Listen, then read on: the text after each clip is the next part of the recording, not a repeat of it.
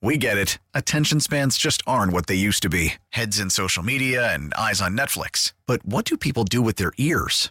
Well, for one, they're listening to audio. Americans spend 4.4 hours with audio every day. Oh, and you want the proof? Well, you just sat through this ad that's now approaching 30 seconds. What could you say to a potential customer in 30 seconds? Let Audacy put together a media plan tailor made for your unique marketing needs. Advertise with Audacy. Visit ads.audacy.com.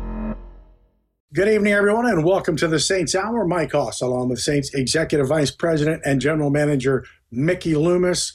Back to back wins, wins over Carolina, and then the Giants 24 to 6 to get to 7 and 7. That NFC South still still out there. And, you know, it was just that giant win. I don't mean giant win, but the New York Giant win. There's no perfect game, but that was a pretty complete game. Yeah, look, I, I thought, uh, yeah, I, I think that's probably the best way to say it is that we did some really good things on offense, defense, and special teams. You can point to uh, each area and point to a lot of positive plays and not many negative ones. I, look, we kind of started slow, I think, in the first half offensively. Um, had some opportunities, but but uh, uh, came out at the beginning of the first half, and and I think we scored on our first three possessions um, with with sustained drives. That that that was all good uh, um, and good to see. There, we can talk about some individual players, but there's certain stats that that jump out for me, and you only get to this third down stat because of the way you played on first and second down. But the Giants were two of 16 on third down, and they what they needed to get as an average on third down was 10 and a half yards. So on 16 third downs, they faced at least 10 and a half yards as an average. Uh, that is a, a stunning stat right there. And it speaks volumes again to your third down, but also your first and second down. Yeah, absolutely. Um, look when you when you go through these games and you and you look at you know situational football, if you have um, third down and and in that I'll call it six or less yards, your your uh, opportunity to convert to first downs goes up pretty dramatically. If you're seven plus, then uh, the percentages of conversion are way down. I think, yeah, we were two of six. They were two of sixteen. Um, I think 12 of those were seven yards plus. Um, and that that's why they were two of 16, to be honest with you. Um, thought our defense did a great job in, in situational football. Um, you know, interestingly enough, we, you know, they've done a great job this year with takeaways, and and this was a game where we didn't really have any takeaways, but we did have, you know, two turnovers on downs, and so uh, in my mind, those are like takeaways. Well, I know Dennis counts them uh, as takeaways. He talks about it. He talks about them all the time. Seven sacks. I don't know um, that you could set the tone any better than the way Demario Davis set the tone. Uh, I mean, he had ten tackles, a sack, two tackles for a loss, a quarterback hit, but it was really kind of just the intensity that he kind of brought that I, I just felt set the tone. Yeah, you know, during the week he challenged some of the veteran players. Um, you know, to have a little gas in your tank. Let's see what you got. And and look, a number of guys, Demario, Tano, um, um, you know, some of our offensive players, Alvin, and they they responded. Um, and and look, you're gonna oftentimes you're gonna go as your veteran players and your leaders go, and and they certainly showed up uh, last weekend. And whether he needed it or not, I don't know. He's been throwing seventy percent his last six games, but very impressive game for Derek Carr. Again, 70 plus. I think it was one of his, I think the sixth best completion percentage in his career. I mean, it was just a, it was a, it was a day, a solid day for him. And, and again, maybe he won, he needed. I don't know. Yeah, look, it was a solid day for Derek. Um, you know, he made, he made you know really good decisions, um, put the ball in the right places most of the time, and and uh, look, our players, you know, made plays, and and that's despite not having, um, you know, Mike Thomas or Chris Olave out there. So uh, each week, it's been a little bit of a um, merry-go-round in terms of who's playing and and the, playmakers that we have on the field, and and uh, you know, Chris wasn't able to go, but Rashid was. Uh, we got uh, Taysom Hill back this week, who, interestingly enough, didn't play, didn't have a lot of production um, uh, in this particular game. He's an important player to us. Um, in each of our wins, he's played an important role, and this was one of the few games where he didn't have a lot of touches and a lot of opportunities, um, and yet we were still able to win. And no Ryan Ramczyk and this offensive line. Derek Carr was sacked just one time. He the the touchdown he threw to Keith Kirkwood, man, he got a ton of time. I mean, this offensive line without Ryan Ramczyk and Kayvon Thibodeaux on the other side felt like they had, and uh, again, and I feel like another significantly impressive performance. Yeah, look, I think I think our coaches had a good plan uh, for blocking Kayvon uh, Thibodeaux's had a, a, you know great season so far. They had a they had a good plan for him and and uh, didn't allow him to to uh, um, you know wreck the game. But it's a short week. But it's a short week for both teams. You do have to travel. Uh, we had Dr. Matt Ray on last night, and not surprisingly, he talked about the science of the body healing. And he said it's about 48 hours for most to, to about Tuesday afternoon, this afternoon at, at some point, or earlier today, some longer. But it, it is a it is a toll on the body. But he said it's really the where you lose. And I say lose, but both teams are going through it. Is it? It's it's you, the condensed time of on the field work. The body will heal itself somewhere in that time, but where you lose is really getting the on the field work, right? Yeah, well, yeah, we definitely we definitely don't have the same level of preparation that you would have in a normal week. Both teams are in that um, circumstance. You know, you don't have as much time to game plan, so everything gets compressed. Generally, the game plans get a little more simple. Um, you rely on things that that you've done well during the season, and uh, becomes a little more. I think in these circumstances, it becomes a little bit more about us as opposed to about the opponent.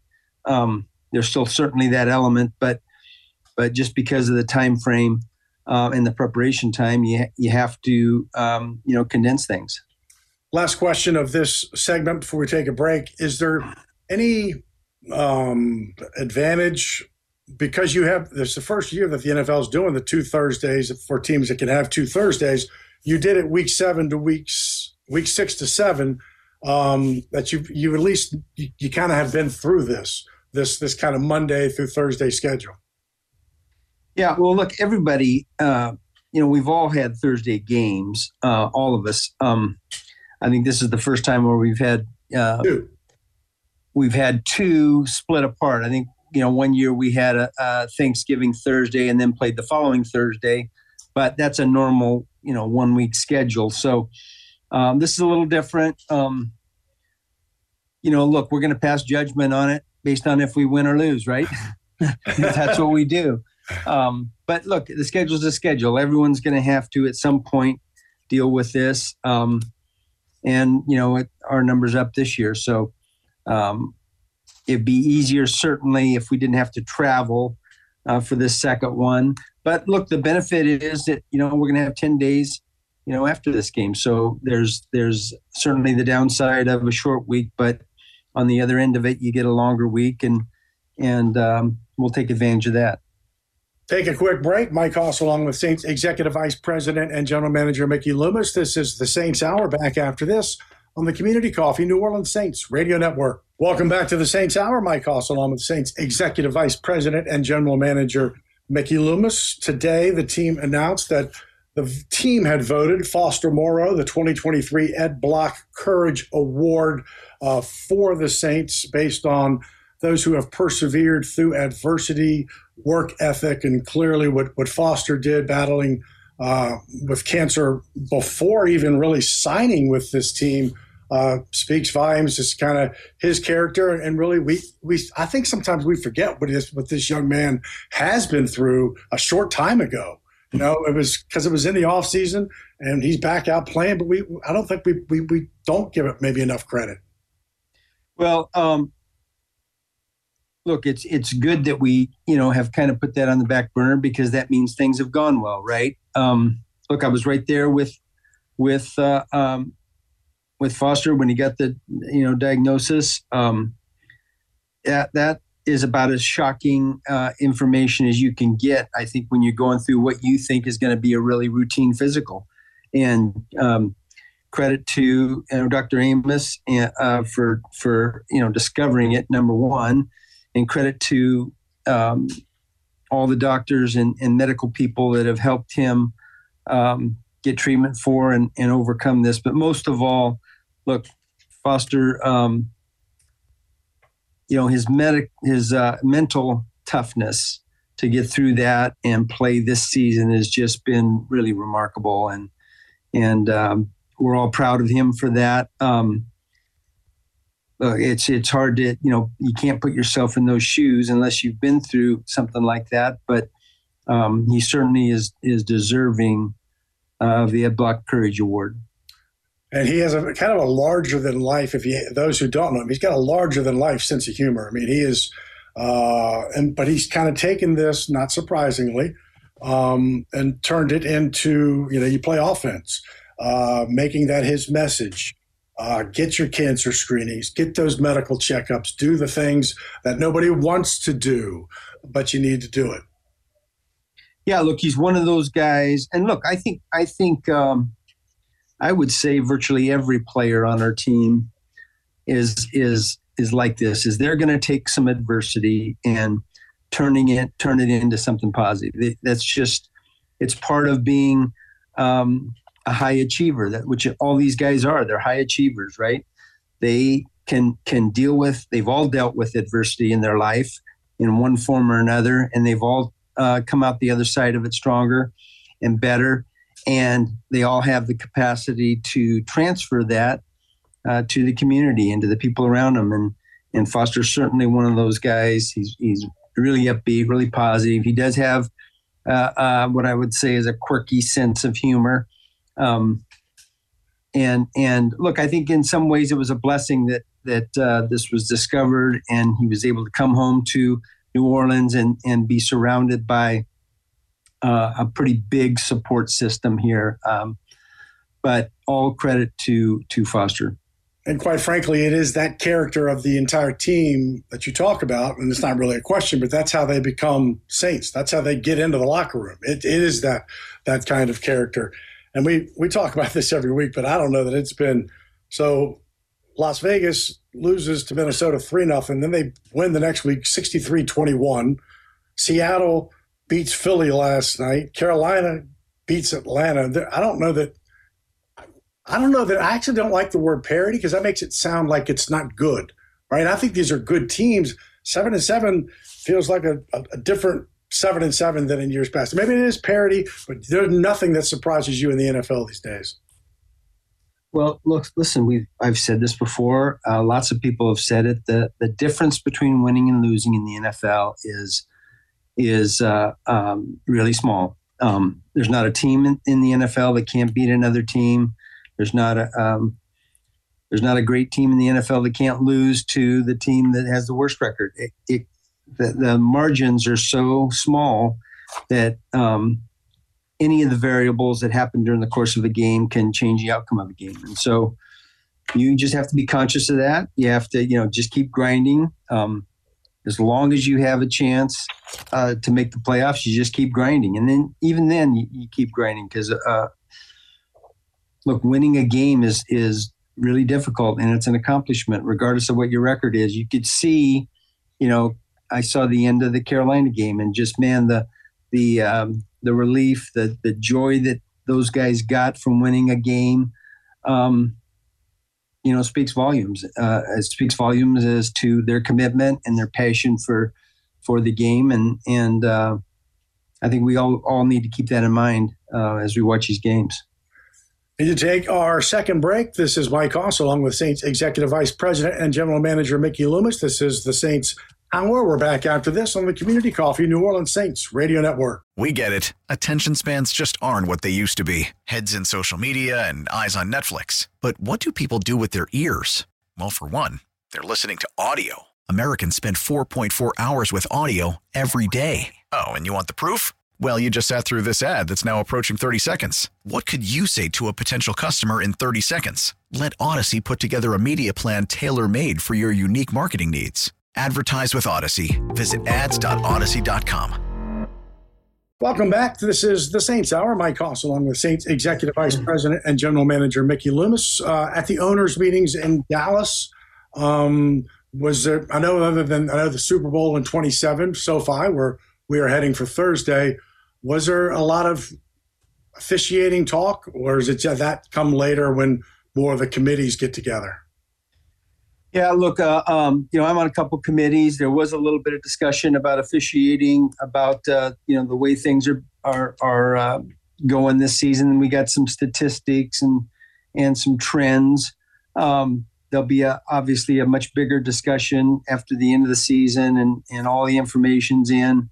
Um, you know, they expanded the number of international games. Uh, I think from four to eight. Um, uh, for down the road so that they can take uh, the NFL football to a few other markets. Um, let's see what else. I, I, can't remember too many other things. That obviously there's discussions about uh, you know a lot of different topics. Um, I think primarily in the owners' meeting they're discussing a lot of business issues, but um, there were a few uh, football issues uh, discussed. I'm asking this question not because of your team, but because I've seen it uh, several other times, and it feels like there needs to be some clarity versus what I would call an Aussie punt or someone who happens to take two steps in one direction, right? Because I, I feel like there's, I've seen it several times where I'm not sure, you know, there's a difference, right?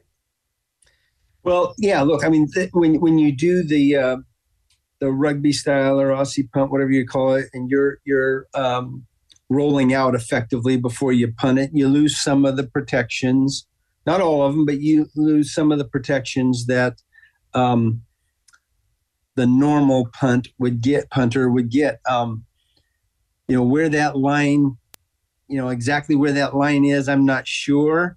Um, look, I, it was a good call. You know, um, the week before when when when we got the, um, um, you know, when we got the roughing in the kicker, that was a good call. I thought, and then and then the week before when when we didn't, that I mean that's the rule. So uh, we have to understand that and and you know act accordingly. It's as we often talk about. It's not really who you play, but when you play them. And there would have been a time this year when you looked at the Rams maybe differently uh, they've won four of their last five, and if you go back to that, uh, the loss was the Baltimore game, which they kind of I won't say had in hand, but they they had that game in pretty good situation until Baltimore scored late, and then uh, the punt return to enter. They could have easily have won uh, their last five. This is a team with Matt Stafford and Cooper Kupp and Kyren Williams that, that will be a very very formidable opponent on Thursday night. Yeah, absolutely. I mean, they've got they've got uh, well coached. Uh, they've got a heck of an offense with a veteran quarterback who's who's been one of the better players in our league for for quite some time, and they have you know weapons um, in Cooper Kupp and this rookie receiver uh, Puka. They've got a good running back. That you know their offensive lines played well. They've got you know a, a player, a tight end that they can go to. So they, they are a dangerous team. Um, and can put up a lot of points. I think they've put up a lot of points in the last four yeah. or five weeks. Like 30, you know, they didn't have 33 or 34. They didn't have, you know, their best receiver, Cooper Kupp, at the beginning of the season. So, um, you know, that may explain some of their early struggles. But, but yeah, they're a good football team, and, and we're going to have to have our A game to be competitive. Is there any, not advantage, but certainly because you played there in SoFi against the Chargers, and by the way, it, we had an earthquake and a hurricane. And so, and it's supposed to rain Thursday night again. So I'm just, but there is some, it's, you know, whenever you go into any new building, it's, it's tough. But this team has, you know, for the most part, to have played in this building that's not a division game, you know, it's got to help a little bit. Yeah, look, I think whenever you're familiar with the surroundings, that that, that does help a little. I, I, I you know, I don't think it's going to make the difference in winning or losing or anything like that. But we've been to uh, we've been to the stadium. We're familiar with it um, familiar with the turf. That's probably the more important thing is just getting used to, you know, the footing and and um, the turf itself. And and so we we've had a chance to do that earlier this year. We will end it where um, we didn't have a chance to talk about it last week because you were in Dallas. You got win number 200 and you've already gotten win number 201. I, I feel like maybe 201 was probably, you know, more relaxing and you got it out of the way because you already had 200 and you've already passed somebody. You passed Ozzie Newsome uh, with, with, with 201. Um, I'm sure it was fun in Dallas. I'd be around your peers uh, and to, to have, you know, have that under your belt. Yeah, look, that's um, it's not something that I kept track of. Uh, you know, I was made aware of it by actually uh, um, Jeff Duncan a few weeks back, and you know, I, I, accused him of lying at first. He said, "Ah, that's not. I'm not close to that." And then, you know, you start looking it up, and and uh, you know, I talked to Doug Miller, and look, the thing that is, um, I guess, satisfying is that man, the list of guys that are in that group of of 200. You know, Ozzie, who's a good friend of mine, he's a great general manager, um, great person, Kevin Colbert, who doesn't get nearly enough credit for um, the job he did for many, many years in Pittsburgh. Um, Bill Polian, who's a close friend of mine and, and a guy that I've always admired and aspired to be like.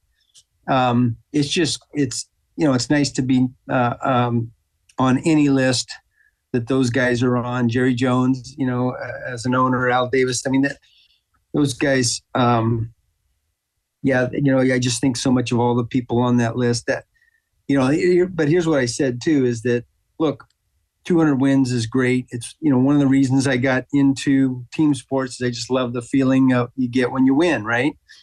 But I didn't really think about how awful you feel when you lose. And, and, you know, I've done that 150 times as GM. That doesn't feel very good either. But, um, and and and but but it was it's a fun to mark a milestone. Um, yeah, but I, I don't, I don't, I, honestly, I haven't really thought a lot about it since then.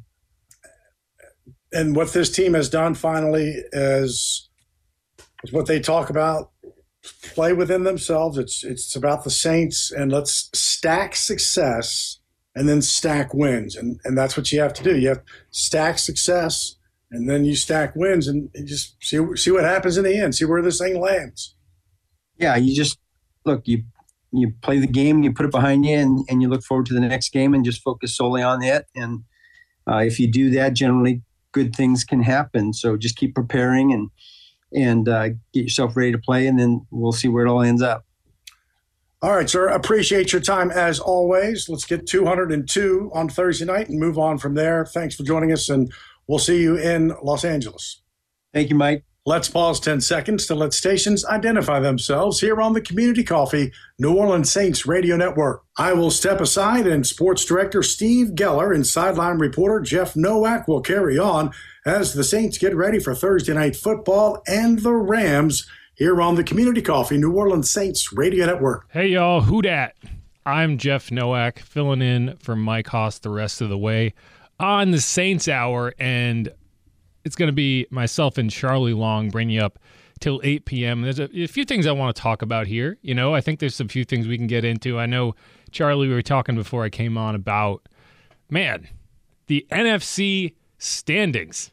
They are, I want to say they're a mess, but they're actually very, very condensed. They're very simple to look at. There's a lot of seven and seven teams. You got seven and seven, uh, six and eight, five and nine. There is going to be there are there's a whole pack of teams right now. There's going to be at least three playoff teams among them, and the best record of that group is seven and seven. So let me actually get the number on this, and so I have it perfect. Because out of the 16 teams in the NFC, there are currently seven of them that are either seven and seven or six and eight. Five of them are seven and seven. So yeah. as you said, very condensed in the middle of the pack uh, which, if you do the math on that, and give me just a second, is 43% of the teams in the NFC are currently right da- uh, smack dab in the middle, seven and seven or six and eight guys. So you're looking at the Bucs leading the way at the fourth seed right now because they're leading the NFC South. And we'll go over all these schedules as well because I think it makes a lot of sense to kind of look at which of these teams are going to be moving up and down the ladder, so to speak. The Vikings are seven and seven, the Rams are seven and seven. Those are those three teams in those three playoff spots, as you were mentioning, Jeff. And then there are four teams that are kind of in the hunt still. These I'm not really counting Chicago and and um, I think the Giants are both Right. five and nine. I think they're- Mathematically, they're still alive, but when you see that many teams at seven and seven, it's like virtually impossible. Even if they did get to eight, it's like a one percent chance for one of those teams Right. to potentially sneak in. So I'm not really counting them. We got uh, currently sitting outside of the playoff picture, but still in the hunt. The Seahawks at seven and seven, the Saints at seven and seven, the Falcons and the Packers both at six and eight. So Jeff, we, we kind of talked about this segment how we wanted to do it. I wanted to look at these schedules for the final three weeks for Yeah. all of these teams, all seven of these teams. You're looking at the Bucs. They go. Uh, they actually come home for back-to-back games against the eight and six Jacksonville Jaguars, then the seven and seven Saints, obviously next week, and then they uh, wrap up the season at Carolina, two and twelve. You and I were both talking about it. You can't really expect Carolina to do it twice. It was a miracle last week that they beat, you know, Atlanta. Yeah, I think you're looking at, you know, Tampa Bay feeling pretty good about this schedule. Yeah, and I think that Jags game is really the only chance you have left to to kind of plug a loss on them. I mean, anyone can stumble and lose a game, but I think you got the you got the gift from the Panthers Correct. that you can expect to get the Christmas gift of the what was it nine to seven win Yes. over the Falcons, and Desmond Ridder has a, was a big part of that, you know, and uh, that's uh, that. See, that's like when the Saints played the Panthers last week, and I was like, this is an iceberg, and if you hit it, bad things happen, and the Saints steered around it. The Falcons, Falcons they ran went right into right it. into it. I mean, that, that interception that Ridder threw, and then it was Oh. followed up by you know a 90 yard drive that ended up Yeah. finishing the game on a game winning chip shot field goal for the Panthers. I mean, that was as ugly as it gets. But Carolina gave the Saints a gift, Yes. and now the Falcons are definitely on the outside six looking and in. eight. Yeah, they still have a chance, right? Because they have the head-to-head game against the Saints. So if Uh, but they can't stumble. they, can't. they can't stumble, can- but they, can't do have the loss. ability to hand the Saints another loss, which means that if, for example, the Jag the Jaguars do beat the Bucks, and the Falcons can get to nine and eight, you're kind of looking at that as okay, they're going to win the tiebreaker against the Saints. So it could still come down to that Week 18 game. Yeah. The- You're feeling confident that Tampa Bay at least reaches eight wins because Yeah. of that Carolina game. Now, what happens, the question mark is Jacksonville and New Orleans. If they stumble to Jacksonville, then the Saints have the potential to seal the NFC South if they beat both LA and then win in week 17 against uh, the Bucs in Tampa Bay. Yeah. Uh, so moving on, we got the six seeded Vikings, seven and seven. They are in trouble.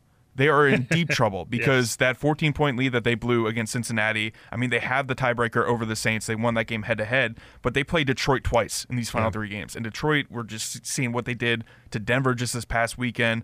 Uh, but in between those games, they also have Green Bay. I think Green Bay's in a similar spot as the Falcons, where they need to win out, get to a nine and eight record, and potentially have a shot to make the playoffs. Uh, just because there's so many teams that you expect to finish with nine wins. Yeah, and the, and the Saints, you know, they did themselves no favors in terms of they're not going to win a lot of tiebreakers. Like a lot of the teams that they're like they lost to the entire NFC North, right? Like that's these are teams that are factors in that. The I mean the Lions are, you know, they they have a tough closing schedule too, but I mean the Vikings, the Packers, they're in this conversation. The game that I didn't think about it while it was going on because last night I was rooting for the Seahawks to come back and you know for Drew Lock to get that game-winning drive. Then afterwards, I thought about it and I was like, man, the Saints would have been much better off with the Seahawks losing that game. Yeah. Because it's just another team, and you look at it and like, so if the Saints can't win the NFC South, you know, and that's that's a, the most straightforward road. If I'm the Saints, I'm not even considering a wild card. But in the interest of this discussion, if you do end up not winning the NFC South and looking at it and saying, how do you get into the playoffs as a wild card? Well, you're four and five in the NFC, and if you lose another game, you're you're going to end up at best what six and six in the NFC, right? I want to say that a win against, and, and I mean, the guys were talking with Scott Chanley about this in the last hour, but if I think a win against LA skyrockets their chances at if you don't Oh, win the right, South, right. you're You have to you're win going that to game. be a wild card team. in terms of the wild card, this is a must-win game. Yeah, if I you agree. lose this game, you are not winning the wild card. So let's look at the Rams schedule. They're the 17th Well, wait, right wait, now. I just want to. So I just want to close that off. So the Seahawks schedule. That's what I'm talking about. Yes. Their closing schedule. So You want you want to look at that first? yeah, just because that what I'm saying is like you really wanted the Seahawks to lose to the Eagles because you look at their closing schedule and it's tough to see a loss in that where they go to the Maybe Titans. Pittsburgh, maybe Pittsburgh, like Maybe nine Tennessee, Pittsburgh. seven and seven Pittsburgh, But that's in Arizona. in Seattle, Right. and then Arizona. So I mean, you're talking about a team that should feel like it's got a good chance to finish ten and seven. It's the Seahawks. The and issue with the Seahawks is that their closing schedule is easy because they already played the tough part of their schedule. They had a, like a brutal five week stretch, which is, I mean, they lost a lot of those games. That's why they're in this position. Yeah. They started out the year well. They beat the teams they're supposed to beat. Beating Philadelphia, I don't want to say it books them a playoff spot, but it makes them a lot more likely to be one of those wild card squads. Well, and so like here's the thing: if they lose to the Steelers and win their other two games, they're going to be seven and five in conference. So that's not helpful to the Saints because if for that to come into play, for the wild card to come into play for the Saints, they're going to have to lose a game. So the best they can get to is nine and eight. So if the Seahawks win those three games, it guarantees them a spot. So I just think that was actually a big loss or, or a big result it, as a negative for the Saints that I, Yeah. in real time I was like, oh man, I'm Drew this is fun. into us. Yeah. Oh man. So looking at the Rams schedule though, once again, this game is huge because after that the Rams go to New York. We just saw what New York, the product that they put on the field. I think the Rams would definitely be favored in that game. And then they wrap up the season at San Francisco. But if you're San Francisco and you're seeing, I mean, you already own the tiebreaker over Philly or Dallas, which are really the only two teams that are competing for maybe that one seed with you. If you're San Francisco, I mean, are you resting starters in Week 18? So uh, I don't want, I don't want to say that that game would be an automatic loss, so to speak, just because it's San Francisco. San Francisco is the best team in the NFC. But looking at that schedule for the Rams, it's a manageable schedule for them as well. So if I mean on the Rams side of things, they're thinking the same thing. If we can win this game against the Saints, you're looking at a pretty uh, a manageable game at least against the Giants and potentially a, a San Francisco team resting their starters. That's a playoff spot that could be booked for them as well. I agree with that, and you know, I mean, I think it's just you know, if you're the Saints, you do again, like I said, you don't want to be looking at this and saying, how can we get in as a wild card, because this is your division to win. Oh yeah, win win three straight and you you got the South handed to you. But it's got to be like this. Like when you say like this week, this Thursday night game is huge. It's a must win. It is. Oh, yeah. Like it's easy to look at those final two games against the division opponents and say, well, those are the important games, but they're not. Like because if you don't win this game, then you lose all of the ability to control where you go, and you're you're stuck sitting there on Christmas Eve, you know, yelling Duval Yo, yeah. because you desperately need a Jaguars win. And you know, that's I don't know if Trevor Lawrence is going to play in that game. He's dealing with a concussion. We've seen, you know, Derek Carr obviously got through the concussion protocol in one week, but it's not a guarantee. And so if you're talking CJ Beathard in that game, uh, advantage Bucs, right? Yeah, absolutely. But at the same time, we've seen Trevor Lawrence. I mean, he did it to uh, to, to the Saints. I mean, when he was kind of not 100 percent with a leg injury, he comes back. Concussion protocol, I understand, is different. Right. But at the same time, I, I think I would be hopeful that Trevor Lawrence would be playing in that game. The line keeps kind of shifting, and it's, it's saying that they aren't they're- they're uncertain because obviously not much has come out about it. It's pretty kept it's kept close to vest, so to speak.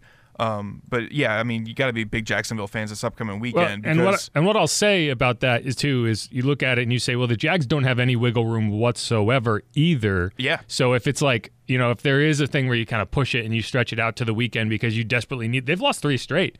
They are in a three-way tie at eight and six in with the, the Texans and the Colts. yeah, in the AFC South. And so, like, that's a huge game for them. So they're going to be motivated. It's not like they, like, you're talking about the 49ers, the final four weeks of the season. Who knows what kind of team you get if you're pretty much locked into the top Correct. seed and you've already clinched the division. But the Jaguars are nowhere near that. They're going to go, it's a, it's a kind of an in state rivalry. It's kind of like a college rivalry, right? It's the state of Florida fighting itself. Um, so that's Yeah. going to be a game. so ultimately, like I, I think our points in this entire thing: three and zero, you win the South, you're in as the four seed. Two and one, there's still a chance that you could win the South if things kind of shake out your way, so to speak. Like if you go two and one. Uh, and you win the next two games, and you lose to Atlanta in the final week of the season, but you have Tampa Bay lose to Jacksonville, or I guess even Carolina in this scenario, then you still win the South because you get that win over Tampa Bay, and that's the biggest one of the season. So, I mean, two and one either get you potentially the South, potentially a wild card berth. Three and zero books your, your NFC South appearance and your four seed and the NFC playoff picture. So Okay. So, yeah. And, and I mean, if you're a Saints fan and you're like, hey, you got a playoff game on Thursday, right? Like, that's how you should look at it. every it. single one of these games is a playoff game. You know, one, one other thing I'll throw your way, and I've been I've been thinking about this for a while, and it drives me nuts because so geographically, right? We can all agree that Dallas is uh, in the South. Dallas is a Southern team, right? Yeah, And we could probably say that the Panthers are an Eastern team, right? Like we could say that. you could say the Falcons Okay, are even an Eastern you could team. say that, but uh, but the Falcons mean, are, you know, yeah. that's Georgia. They're- It's a little further south. south, Right, right? right. So if you were looking at this geographically and saying where should the Cowboys be, right? Shouldn't it be the the, the NFC South? It's kind of like the NBA and how like they have all the Texas teams Right. scu- like cluttered together with Memphis and New Orleans. But and then the only reason I bring this up is because you look at the NFC standings, and if if you just did what geographically made sense, and you had the Cowboys in the South and the Panthers in the in the in the East, then you would have an incredibly balanced set. You would have a ten win team in every division, and you wouldn't have a Instead, the East is a dogfight. yeah. Instead, the East is a dogfight, and then you have the South with you know a bunch of uh, 500 teams in it. Yeah, well, there you go. But I mean, just looking at it, just to sum up all this rambling that we've just done Yeah. about the NFC teams that are just middle of the pack right now, seven and seven or six and eight. The Saints, you win out, you book that NFC uh, South spot. You're the four seed in the playoff picture. But if you go two and one, you still have a pretty good shot at making the playoffs as a wild card team. It's a mess, and the Saints are right there in the middle of it. I can't. I would. I couldn't be happier. Oh, the right- NFL, I mean, right the NFL now. loves this stuff. But all it's, right, it's this, great. This is the Saints Hour on the New Orleans Saints Radio Network, WWL AM 870, FM 1053, and the Audacy app. I'm Jeff Nowak alongside Charlie Long. We're going to come back and talk about some dark horses who could impact the final three games. Stick around. We're talking Saints football as the black and gold get ready for a Thursday night football battle with the Rams out in LA. Thanks for joining myself, Jeff Nowak, filling in for Mike Hoss here on the Saints Hour. Also got Charlie Long behind the glass and at Master Controls on the New Orleans Saints Radio Network, WWL, AM 870, FM 1053, and always on the Audacy app. And this segment, this final segment, I do want to talk about some. You know, we talk, we spent a lot of time talking about the usual suspects. We talk about Derek Carr, we talk about Chris Olave, we talk about Alvin Kamara, but I want to talk about this last segment, just some some dark horse players that I think could play a pretty significant role in the final three games, and just to kind of call out some names because this is the time of year where you know you're a young player, you're not a rookie anymore, right? You, you you've got a much bigger workload, you've got a lot more trust in you than you might have had in weeks five, six, ten, even.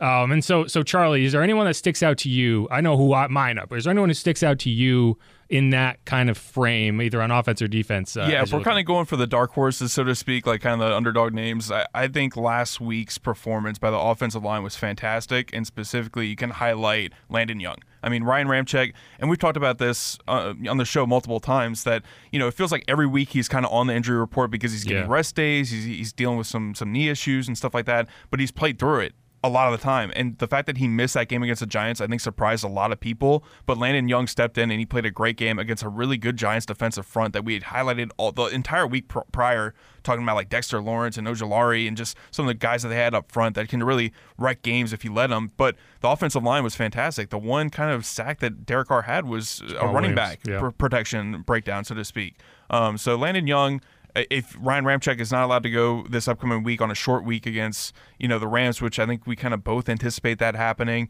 uh, just given what we've seen from so far the injury report, where both the first two days, I mean they haven't had a practice, they had a walkthrough and then a projection on Monday.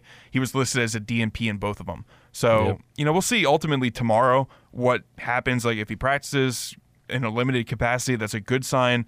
But even if he can't go, I thought Landon Young was great, and I'd expect him to have another nice game against the Rams. Yeah, and I have a little concern about Ryan long term because he's not really dealing with an injury. That's the my understanding of what he's dealing with is it's kind of just a bulky knee, and it's been something he's been dealing with for a while now.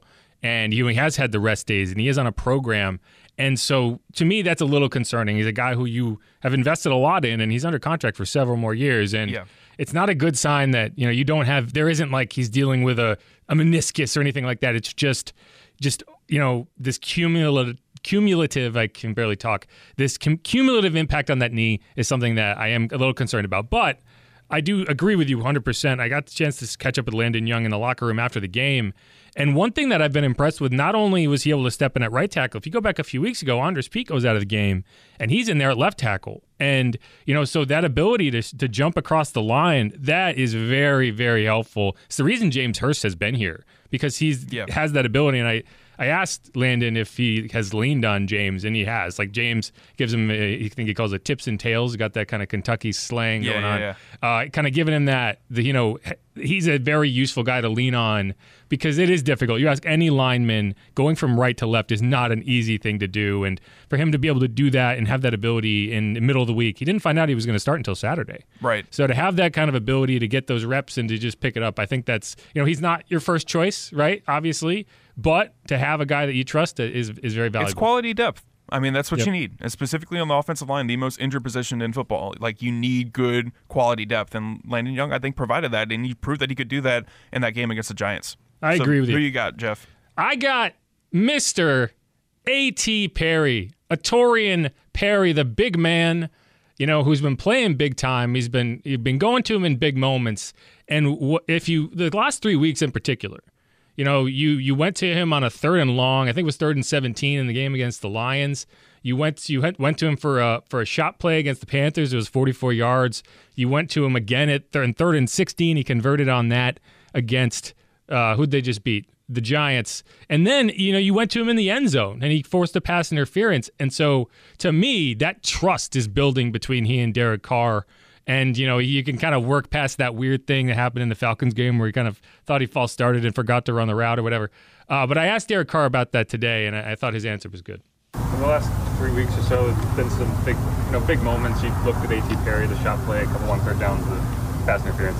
You know, mm-hmm. is that kind of with a rookie receiver? Is that kind of that trust just built throughout the season? And where would you say that is with, with E.T. right now? Yeah, I, I, definitely trust him. You know, uh, I can promise you throughout my career, if if I throw the ball in your direction, especially in some critical moments, then you know I trust you, and you you and they've earned that. You know, and At is someone that has earned that. He's he's earned those opportunities. He, he continues to make plays for us. Um, you know, down the field, situationally. Um, you know, the one in the red zone. You know, he's about to go up and you know I think catch it, you know, uh, being positive, and he gets a PI, great, first down. Uh, you know, so to so to call on his number and for coaches to have him in certain spots for, hey, just in case this ball may be going to you or this may be going to you. Um, that says a lot too. Uh, you know, even if the ball doesn't go there, he could be the primary and they could take it away. So uh, he's earned that right, and uh, I'm excited about him. I'm excited about his future because uh, throwing to a guy that big and that strong and that physical uh, is always fun for a quarterback. Yeah, and I mean, you're talking about a team that doesn't have Mike Thomas right now. You're talking about a team that you know we, it does seem like Chris Olave is trending in the right direction to play on Thursday, but who, he's probably going to be on a pitch count, right? Rashid Shaheed is still coming off that injury. I think he was on a bit of a pitch count last week, and so I think he'll still continue to see his role in, in, in increase. But you know, At is a guy who is a X factor in very specific ways in that you, you can't guard six five in certain in certain areas. Like you can just put it up and let him go get it. That's, that's just, the Jimmy Graham effect. Exactly, right? exactly. And just if you trust that guy and you can go to him in third and sixteen, you can just put it somewhere he can go get it and he can make a play for you and you trust him to do that. That's huge. So over these final three weeks, I have I have high hopes for him in big moments to step up. Yeah, uh, another kind of depth piece that you're hoping can step up with increased reps. I mean, they're going to ask him to play more reps while Michael Thomas is on the IR. Uh, and as you say, Chris Olave kind of up in the air about his availability. Kind of the same thing. Rashid played, but you know he was on a pitch count. I don't think it's going to increase that much this upcoming week. So I agree with you, Jeff. I think that At Perry is definitely one to watch. Yeah, and I mean these games are going to be fun. It's a it's a playoff atmosphere, and uh, every single one of these games is a playoff game for the Saints. And uh, yeah, I'm looking forward to it. All right, but thank you so much for joining us here on the Saints Hour. We had Mike Hoss, we had Saints Executive Vice President, General Manager Mickey Loomis, and then it was myself, Jeff Nowak, and Charlie Long closing you out back at the mothership. Join us for Thursday Night Football. Saints at Rams coverage starts at 3 p.m. Kickoff with Deuce and Hoss at 7:15 on the New Orleans Saints Radio Network. Who dat? We get it. Attention spans just aren't what they used to be. Heads in social media and eyes on Netflix. But what do people do with their ears? Well, for one, they're listening to audio. Americans spend 4.4 hours with audio every day. Oh, and you want the proof? Well, you just sat through this ad that's now approaching 30 seconds. What could you say to a potential customer in 30 seconds? Let Audacy put together a media plan tailor made for your unique marketing needs. Advertise with Audacy. Visit ads.audacy.com.